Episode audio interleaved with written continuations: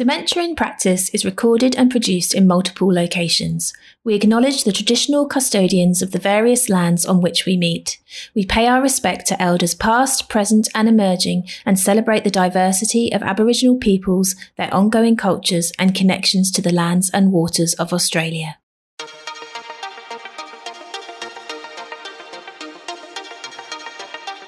Exercise in the daytime and light in the daytime cognitive stimulation and social connectedness in the daytime, we know that they have a positive impact on sleep.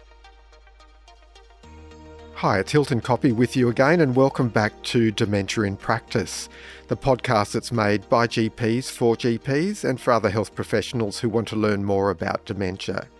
As always, my friends Marita Long and Steph Daly from Dementia Training Australia are with me. And Marita, I hope you've had a better night's sleep since we last spoke. Yeah, well, I set my alarm and got myself up at my prescribed wake time and feeling much better. Good on you. So, this is part two of our discussion on sleep with clinical neuropsychologist Professor Sharon Naismith. And she's going to talk a little about the impact of sleep on people living with dementia.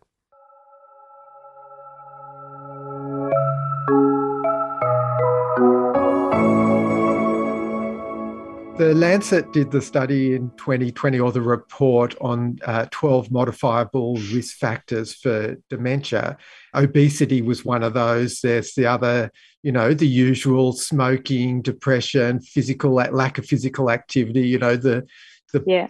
the full house of things that in general practice we focus on for a yes. whole range of things: cardiovascular health, mental health, now for brain health as well. But it was very interesting to me that sleep wasn't one of those 12, um, mm. um, despite the fact that we're having this conversation about uh, sleep being a risk factor for cognitive decline. I wonder if you could talk a little bit about why it wasn't in the Lancet and uh, mm. uh, in what ways is sleep a risk factor for cognitive decline? Yeah, look, it's a it's a great question. I have had the opportunity to ask the first author, Gill Livingston, you know, in a couple of uh, conferences where she's presented that um, uh, data leading to the Lancet Commission report, and I've asked her more directly about sleep. Um, I think there's a couple of key reasons. I think one, um, certainly the evidence that they reviewed, they said was inconclusive, and I think there's a few reasons, you know, underpinning that. One is that sleep is generally just kind of lumped into one thing. You have sleep problems. Well, what does that mean? Um, you have insomnia, you have obstructive sleep apnea, um, you have circadian change, you have unrefreshing sleep, you have REM sleep behavior disorder, you know, it's never characterized in enough detail. Um, and so certainly when some of those studies have been put together, it's just been regarded as generally, you know, sleep without that level of emphasis. Um, and equally, a lot of the studies that have looked at sleep have not adequately con- controlled for key confounds that might have actually affected someone's risk for dementia. Um, so there's been, since the Lancet Commission was published, there's actually been a really great study um, from the Whitehall um, data that actually examined um, nearly 8,000 people and showed that, you know, sleep does, sleep disturbance in midlife does increase the risk of dementia. So certainly since the Lancet Commission, there's been some new data that's been better controlled and characterized sleep fairly well. And that actually has been supportive of that link. I think the other big problem, Hilton, is we actually don't have enough trials in sleep, clinical, high quality clinical trials. Um, and we really desperately need those. We need to be able to demonstrate that, okay, it's a risk factor, but what happens if we treat it? Can we actually slow um, cognitive decline? Now, that's not just a problem that's unique to sleep, of course, because there's many other areas, you know, where there are a lack of good modifiable um, trials targeting modifiable risk factors. Depression's another one. You know, we don't have great trials looking at people longitudinally that have targeted depression and then said, okay, if you treated it, it slows cognitive decline. Um, and so I think, you know, the other thing is there's a focus on kind of short and long sleep duration. Certainly, in my opinion, the evidence around short sleep duration is getting much stronger now. That Whitehall study did show that people that with both strong, uh, sorry, short and long sleep duration had an increased risk of dementia. But there was a recent study that was published last year that showed that people with short sleep duration had increased levels of amyloid in their brain, and that was in, in midlife as well. That was in you know nearly four and a half thousand people. So I think the quality of the evidence has definitely got stronger since the Lancet Commission report.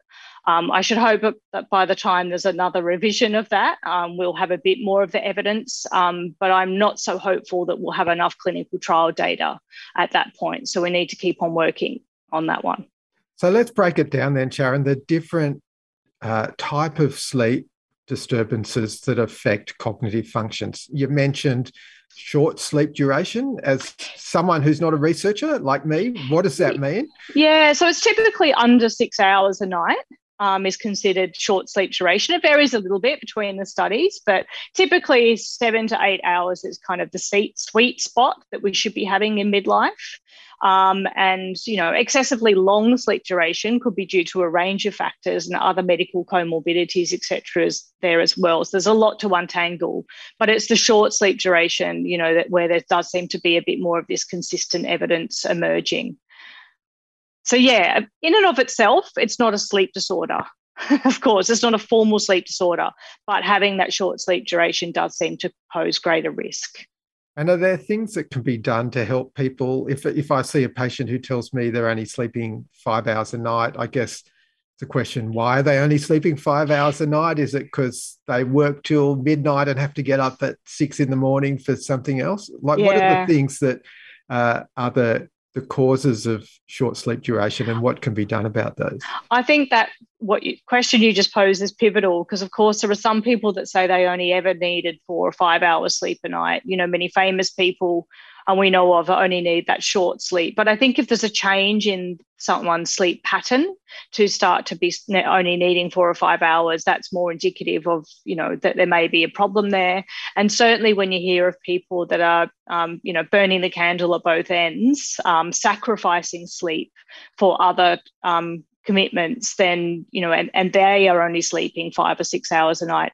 I guess if it were me, I'd be looking into how do I change that and how do I prioritize sleep in my life? You know, what are the other things that can be altered in the environment to maximize that sleep time? Because often you'll find that people say they're not functioning very well. They'll say that they're getting around in the daytime still pretty tired, or they're making mistakes, or they're, you know, even having car accidents, or, you know, that their memory's not great or not functioning well in the workplace. So I think it's also how does it impact on that daytime functioning as well which can be a motivating factor to help them with some change in yeah in, yeah in that's life. right and if we add in the possibility that that uh, sleep routine may lead to an increased risk of dementia then that might be a further motivating that's right. Um, it's astounding how many people I've spoken to that start to understand, you know, the science and the evidence that's accumulating now um, for sleep being a risk factor for dementia, that do actually change their practices when they realize it's it's not something that we can neglect like we used to. We used to kind of go, oh, we'll just catch up, you know, on that.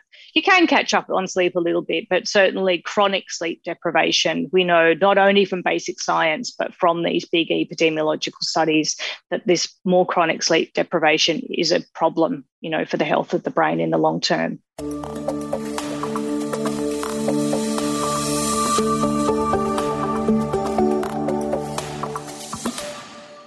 So we'll come back to Sharon in a moment. But um, Marita, Sharon spoke about the importance of managing depression as well with respect to sleep and dementia.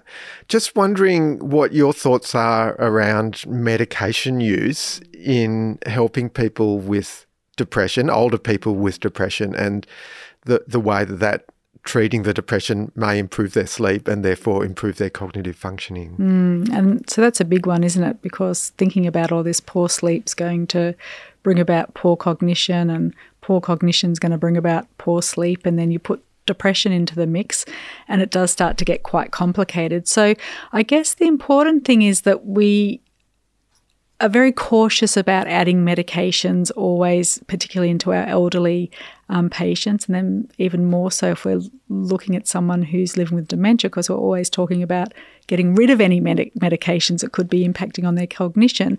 But I guess what we need to be lo- doing is looking at the person as a whole. You know, there's no one size fits all. We always talk about the fact that everyone's experience is very different and, and it's very nuanced. And again, it's going to be the same. So while we don't want to say a blanket rule um, to no medications, there are patients that I've seen really benefit from mirtazapine where there's depression and some sleep disturbance. So sometimes starting a low dose of mirtazapine works well for sleep. The higher end of mirtazapine works well for depression. So it's sometimes looking at starting a low dose and seeing if we do get any benefit, perhaps creeping it up a little bit if there's depression as a more prominent feature, and then seeing how we we how things turn out remembering always to put a time frame on reviewing the medication because if it's not helping we've always got to remember to stop the medication.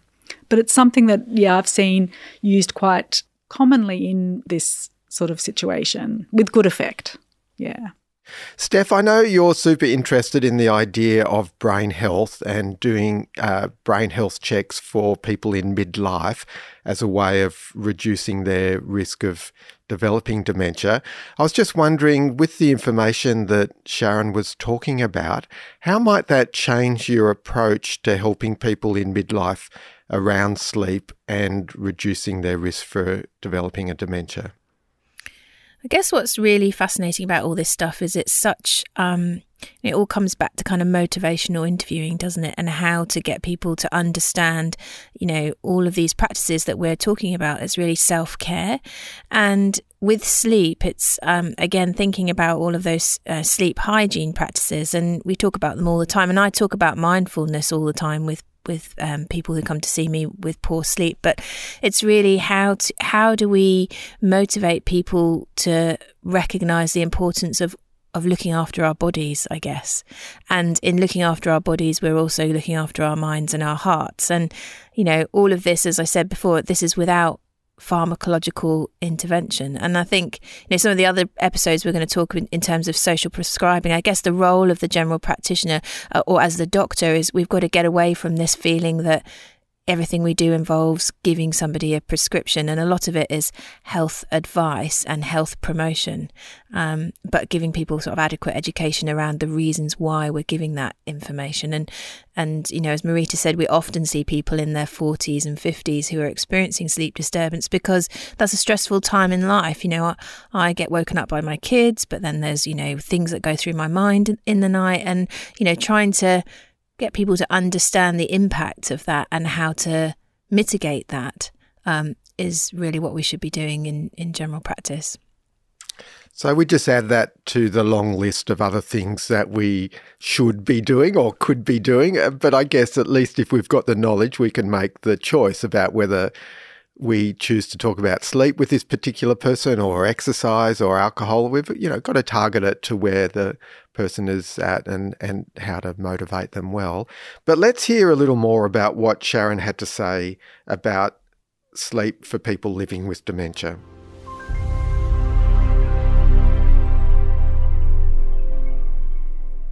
We've spoken during uh, previous episodes, Sharon, with uh, a number of people who are living with dementia. And mm. one of the things that they have all spoken about is a loss of a sense of identity and also a, like the sense of purpose in their life. Mm. I'm just wondering if daytime napping or going to bed early can sometimes be a factor of just being bored or not having much to do during the day. And what are your thoughts about giving people meaningful activity that they can engage with that makes them want to be awake rather than bored and falling asleep in front of daytime television. Yeah, look, I find this a fascinating area. I think it's so interesting. You know, we put so much effort into this kind of thing with children, you know, to help their brains grow and to promote that neuroplasticity. And then when we get older, it's kind of neglected again. So, you know, I, I agree wholeheartedly. It's important that we give older people and people living with dementia variety so that they do have that balance um, in their lives, that they do have that meaning physical activity, cognitive activity, you know, new things that they may want to engage in, but also social connectedness as well. So I think, you know, this is another really interesting area that's emerging as being really important for the brain and helping people um, have retain that sense of identity, that sense of purpose. Um, and certainly, you know, you're correct, and that many people may well think, I'll just go to bed because there's nothing else to do. And unfortunately, that in turn sets up these really poor sleep cycles because they're laying in bed for really long periods of time, you know, 10 or 12 hours or so, they may be laying in bed, not actually sleeping. So their relationship with their bed starts to become kind of hampered. um, you know, by this. And the, the bed is not seen as a place to sleep, it's a place to rest or where you go when you're bored. So you end up getting, I guess, what we call poor sleep efficiency. So the time you're spending in your bed, you're not actually spending much of it asleep. And that's the kind of thing that we might then target when we use sleep hygiene or, you know, cognitive behavior therapy for insomnia would target that time that you're spending in bed and how efficiently is it being used? And actually is the kind of core basis um, of things like sleep restriction therapy. So we're making sure that of the time you're in your bed you're spending most of it asleep. I would imagine that many of the older people who come to see me with requests for sleeping tablets it's because they're spending a long time in bed and not sleeping most of that time. Yeah yeah. And you know the sleeping tablets are so interesting aren't they? You know people do want a magic pill but the data around the pills is, you know, really not great. Um, as you know, you know the benzodiaz- benzodiazepines we shouldn't be using for older people beyond a couple of weeks, and certainly not good for older people in terms of falls, confusion, etc. Um, and I would certainly encourage people might try melatonin. Um, there's, you know, an, an, emerging evidence base around that. There are some benefits for cognition. But before I tried any of those, I would try the simple behavioural techniques first. So certainly keeping the, you know, the lights dim from 6 p.m. onwards. I know to some extent you need to have some light. you know, to get around in the evening to prevent falls and things. But certainly having bright lights in the evening, even those coming from the TV, can severely impact on the ability of the brain to just release that melatonin um, and to, to fall asleep well. What about computers and screens in that uh, phase yeah. of the day? Um, look, computers and screens can have an impact as well. Um, I, I, think to some extent it can be individual. Again, I would encourage people to try eliminating those if they're finding that they're having difficulty falling asleep, because of course they do emit light. You can get other things that stop, um, you know, the emission of light, etc., on the computers. Um, but you know, personally, I use my computer in the evening, but I have no problem falling asleep. but the minute I do, I'll be starting to look at that as one of the first things that goes. Yeah, I'm such a sensitive soul, Sharon, that I can't use the computer after dinner yeah. because I can't sleep. And I just, I know that for sure. Yeah, right. Well, you know, similar things like caffeine and alcohol are the same. Yep. You know, some some people say that as they get older, they can't have caffeine after four o'clock or at all, or it affects their sleep. Um, I'm one of those people, but I know plenty of other people that can still have it. So I do think that it's a, a, a, bit of kind of trial and error of looking at all of the different factors that can impact sleep and then eliminating them one at a time and seeing if it makes any difference. We have had a previous episode about the impact of the environment on people with dementia. And I've been thinking, as we've been talking about, for those people with dementia living in residential aged care, how could attention to that environment? You've, you've mentioned some things already. If you had a hit list of the top things that could be done in residential aged care, what the things that could be changed to help people with sleep and therefore cognition and maybe behavior you know the sundowning that's such a big issue uh, are there environmental things in residential aged care that might be helpful? There are a whole range of things that we could do in residential aged care. First of all, I guess just educating staff more um, and, family and carers too on um, you know the kinds of changes in sleep you know that we might be seeing so, and, and looking out for for that. So we know when is good time to get medical advice. Things like sleep apnea, for example, you know, we can do medical tests for those, as you know. So I think it's important that people are just aware of sleep disorders. But on an environmental level, um, certainly lots of things we can do from a light perspective. Also trying to minimize noise and clutter and, you know, massive environmental kind of distractions and things in the evening um, can be good or the early afternoon if people people are experiencing sundowning, that agitation or um, irritability that they may get in the evening. Exercise in the daytime and light in the daytime cognitive stimulation and social connectedness in the daytime are all really important um, just to prevent that boredom, as we've discussed, but also because we know that they have a positive impact on sleep um, and really help to um, give us more of that nice, deep, slow wave sleep um, in the evenings. Um, and, you know, having some degree of regularity um, to activities is, is good as well, having some degree of structure, but not necessarily on the bedtime itself. So the rise time time is, is definitely more important, giving older people in those environments um, the opportunity for bright light and exercise in the morning um, is really critical. You know, going a step further, there's other things like um, diet is important too. So, not giving older people really heavy meals at lunchtime and then closing the curtains so that they fall asleep. so, you know, we want to make sure that that, you know, the diet doesn't really encourage that that um, post lunch dip um, and that people are still, you know, keeping active as much as they can at those parts of the day. Um, so yeah, that'd be the kind of the key things I'd look out for in that setting. Just one last question because I'm intrigued by light. Do they have to actually be outside, or can light from the fluoro tubes, or do they need to be special internal lights to get that benefit, or do they need to be outside in direct sunlight to get the benefit? Yeah, look, the direct sunlight is by far always the best, but the internal lights, and you can get, you know, special, some facilities do have special facilities that really um, promote, you know, the type of light as well. So you can get specialized light.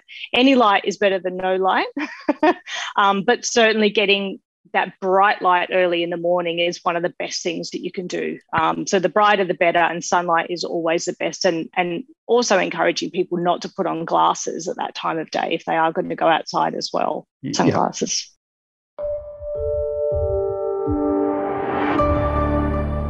Again, so much material there. Sharon spoke a little about cognitive exercise. And I know this is an area of interest for yours. I, I, I, was wondering what you were thinking while Sharon was talking about that and how that might be applied in the clinical setting. Again, I think it's thinking about a person centered approach with this. There are specific programs that address um, sort of cognitive stimulation, which, you know, there is a model for that, um, which involves, you know, kind of group setting work. But, you know, it can be just as simple as perhaps attending something like a choir where you uh, you know, involved in singing, listening to music, you know, activating your brain in different ways. Again, it has to be something that the person is interested in doing, but within residential aged care facilities as well, I think diversifying, as um, Jason spoke about in, in his episode, diversifying the types of activities that are offered to people that do involve different ways of engaging your brain um, is, you know, really useful. In fact, I was talking about this with somebody the other day, and you know, there's no good just going out for a walk with somebody, uh, perhaps with a support person, and not talking to them and just saying, "Oh, that's your exercise for the day." You know, you should be, you know, perhaps if somebody's interested in photography, maybe taking a camera, or if they're interested in nature, talking about the birds and the trees, and you know, actually engaging in some stimulating conversation. That could be what cognitive stimulation is. It, it can be a range of different different things. We're going to talk about social prescribing in an episode later on in the season. Joining a choir or those kind of social activities are really valuable, as we'll hear. I just wonder, um, from listening to Sharon, particularly thinking about people who are perhaps already living with dementia, how might this information change your practice, or what might you now do differently with the people that you care for who are living with dementia?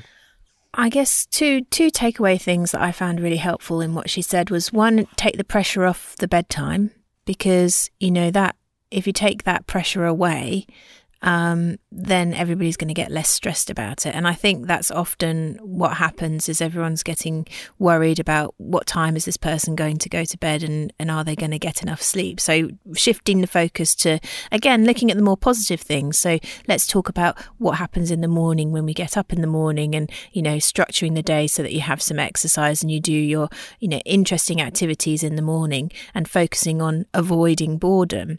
And that then maybe just makes it a whole lot less stressful for everyone involved because the carer isn't trying to, or the spouse or whoever isn't trying to, you know, force somebody to bed when they're just not ready for sleep. But you're actually focusing on the parts of the day when you can, you know, encourage making a difference, but in doing so, actually making a difference to the quality of that person's life at the time because, you know, focusing on activities. And, and I really resonate with that. Um, part of the interview where she was talking about, or I think you brought up, the people who tend to sort of go take themselves off to bed just because of boredom, really, or maybe that's the initiating reason, or because of apathy or whatever. And then that in turn leads to poor sleep. So trying to educate around that and explain why it's so important to stay connected and have some cognitive stimulation and physical activity, all of which um, can be done fairly, you know, simply even in residential aged care facilities and, and again get, takes that focus away from medication which i think is you know invaluable. I was just thinking as you were talking steph about the carers of someone living with dementia and how sleep deprivation through the caring process what impact do you imagine that might have marita on like the well-being of the person with dementia living with dementia and the carer. Mm, i remember with dad actually he had that sort of sundowning and he would um, start to sort of get agitated and mum would try and shuffle him off to bed and he'd go to bed and he'd have a have a nap actually and then he would get up and get dressed because he thought he'd woken up. So he had really disturbed sleep and then mum's time, which was her time at night to kind of regather her strength and um, resilience to then get through the next day, was totally gone. You know, and it was it was really really hard to try and balance out. You know how we were going to manage it. So it is going to have its impact. And I guess again, being mindful of that and and looking at um, how we can put the support structures in place for the carers as well, not forgetting that they're going through this as well. And their sleep's being affected, and that might affect their capacity to function optimally. Yeah. Perhaps that gives you like, um, you know, looking at carer support that goes into homes if people are living in their own homes, actually changing the time of day that that support is offered because mm. perhaps an evening somebody going in in the evening to chat to the person who's struggling to sleep allowing the carer to have either their time to themselves or you know perhaps go to bed early would be more mm. beneficial for that family than somebody rushing in earlier on in the day to you know help get someone washed and dressed or whatever like again thinking about tailoring it to the family and offering versatile supports might be might be a good option if that is even available. I know it is a, a one of my one of my um, uh, clients does have some evening supports, and that does allow the in that case relative to go home um, and spend time at home. But yeah, I think encouraging maybe families to ask about different sorts of options for them might be something we could do. Yeah, it's not just a nine to five issue.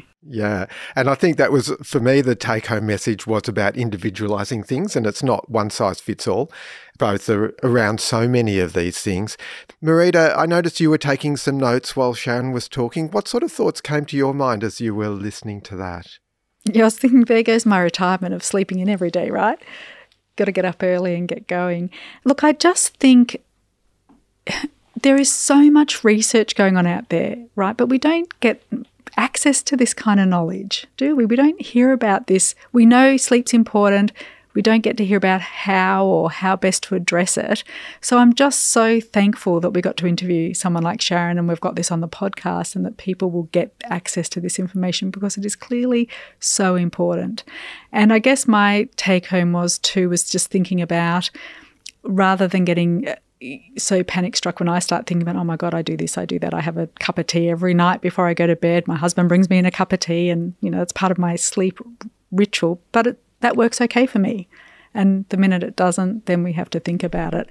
I really love the um, information she gave, which was reaffirming about the benzos and having those conversations as tiring as they get with patients. It's really important to be honest with our patients and tell them that this isn't a, a good way to go. But now we have some way of offering you know, some alternatives, thinking about sleep restrictive therapy, encouraging getting up at the same time every day, getting out during the day, limiting your daytime naps. So I just think the information that Sharon has shared with us today is gold and really can help us all transform our practice and how we talk about sleep now with our patients. And patients like it when you can give them the whys and the hows. They just don't like it when you say, well, you've got to get a good night's sleep. Because I said so. Yeah. Yeah. Yeah. So, so I think it's really rich, all this information. I just think the listeners are going to really enjoy it. Mm. Yeah, I, I, found it incredibly rich as well. And Steph, um, Sharon also mentioned the possibility of melatonin uh, to help for short term uh, sleep disturbance or as a short term medication for sleep disturbance. I'm wondering what your thoughts are about that. Was interesting, isn't it, melatonin? Because I think she uh, Sharon mentioned that some of the reasons behind the sleep disturbance is that there is a you know change in the amount of melatonin that's being released, and and she also mentioned that trying to you know change the lighting can actually stimulate more melatonin and bring back that circadian rhythm. So it kind of makes sense that using melatonin might help that. But I think what we're probably lacking is some, you know, robust studies um, to really support that as evidence based medicine. But certainly, if you're looking at prescribing something, I do recommend melatonin as a trial sometimes just to see if that will help regulate somebody's sleep patterns in addition to doing all of those non pharmacological approaches. And I think the, the, the bottom line should be that if you haven't addressed those non pharmacological approaches, um, those are the things to do first. And then, if you still need some additional help, perhaps trying melatonin um, is worthwhile. But you know, having it's now available over the counter here in Australia, and and I I think lots of people are probably using it, you know, just. Uh, because they've bought it from the pharmacy. So perhaps also asking whether somebody is using that and when you're when you're taking a history is also important because you want to know any other over the counter meds that they may be taking for sleep. As you were talking, it reminded me of when I was a kid, there used to be this TV show called The Phantom Agents. And one of the lines from The Phantom Agents was, always remember a gun is a last resort. And it's kind of like, you know, the drugs are the last resort, the prescription's the last resort. We try all these other things first. So, as I mentioned earlier, on the next Dementia in Practice episode, Marita, you found out something about social prescribing.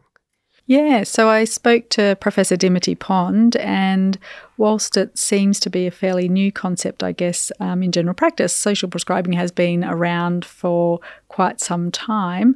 Um, but we're going to look to see about, you know, finding some dementia friendly activities um, that we can prescribe to our patients living with dementia. Fantastic. That sounds great. And in the meantime, if you want more resources, head to our website, dta.com.au forward slash GP or follow Dementia Training Australia on Facebook or at Dementia Train AU on Twitter. Thanks for listening and see you next time. If you're a person living with dementia, or if you're a family member or carer of someone living with dementia, Dementia Australia has some great resources. The National Dementia Helpline is 1800 100 500, or you can visit dementia.org.au. Dementia in Practice is an initiative of Dementia Training Australia, which is funded by the Australian Government.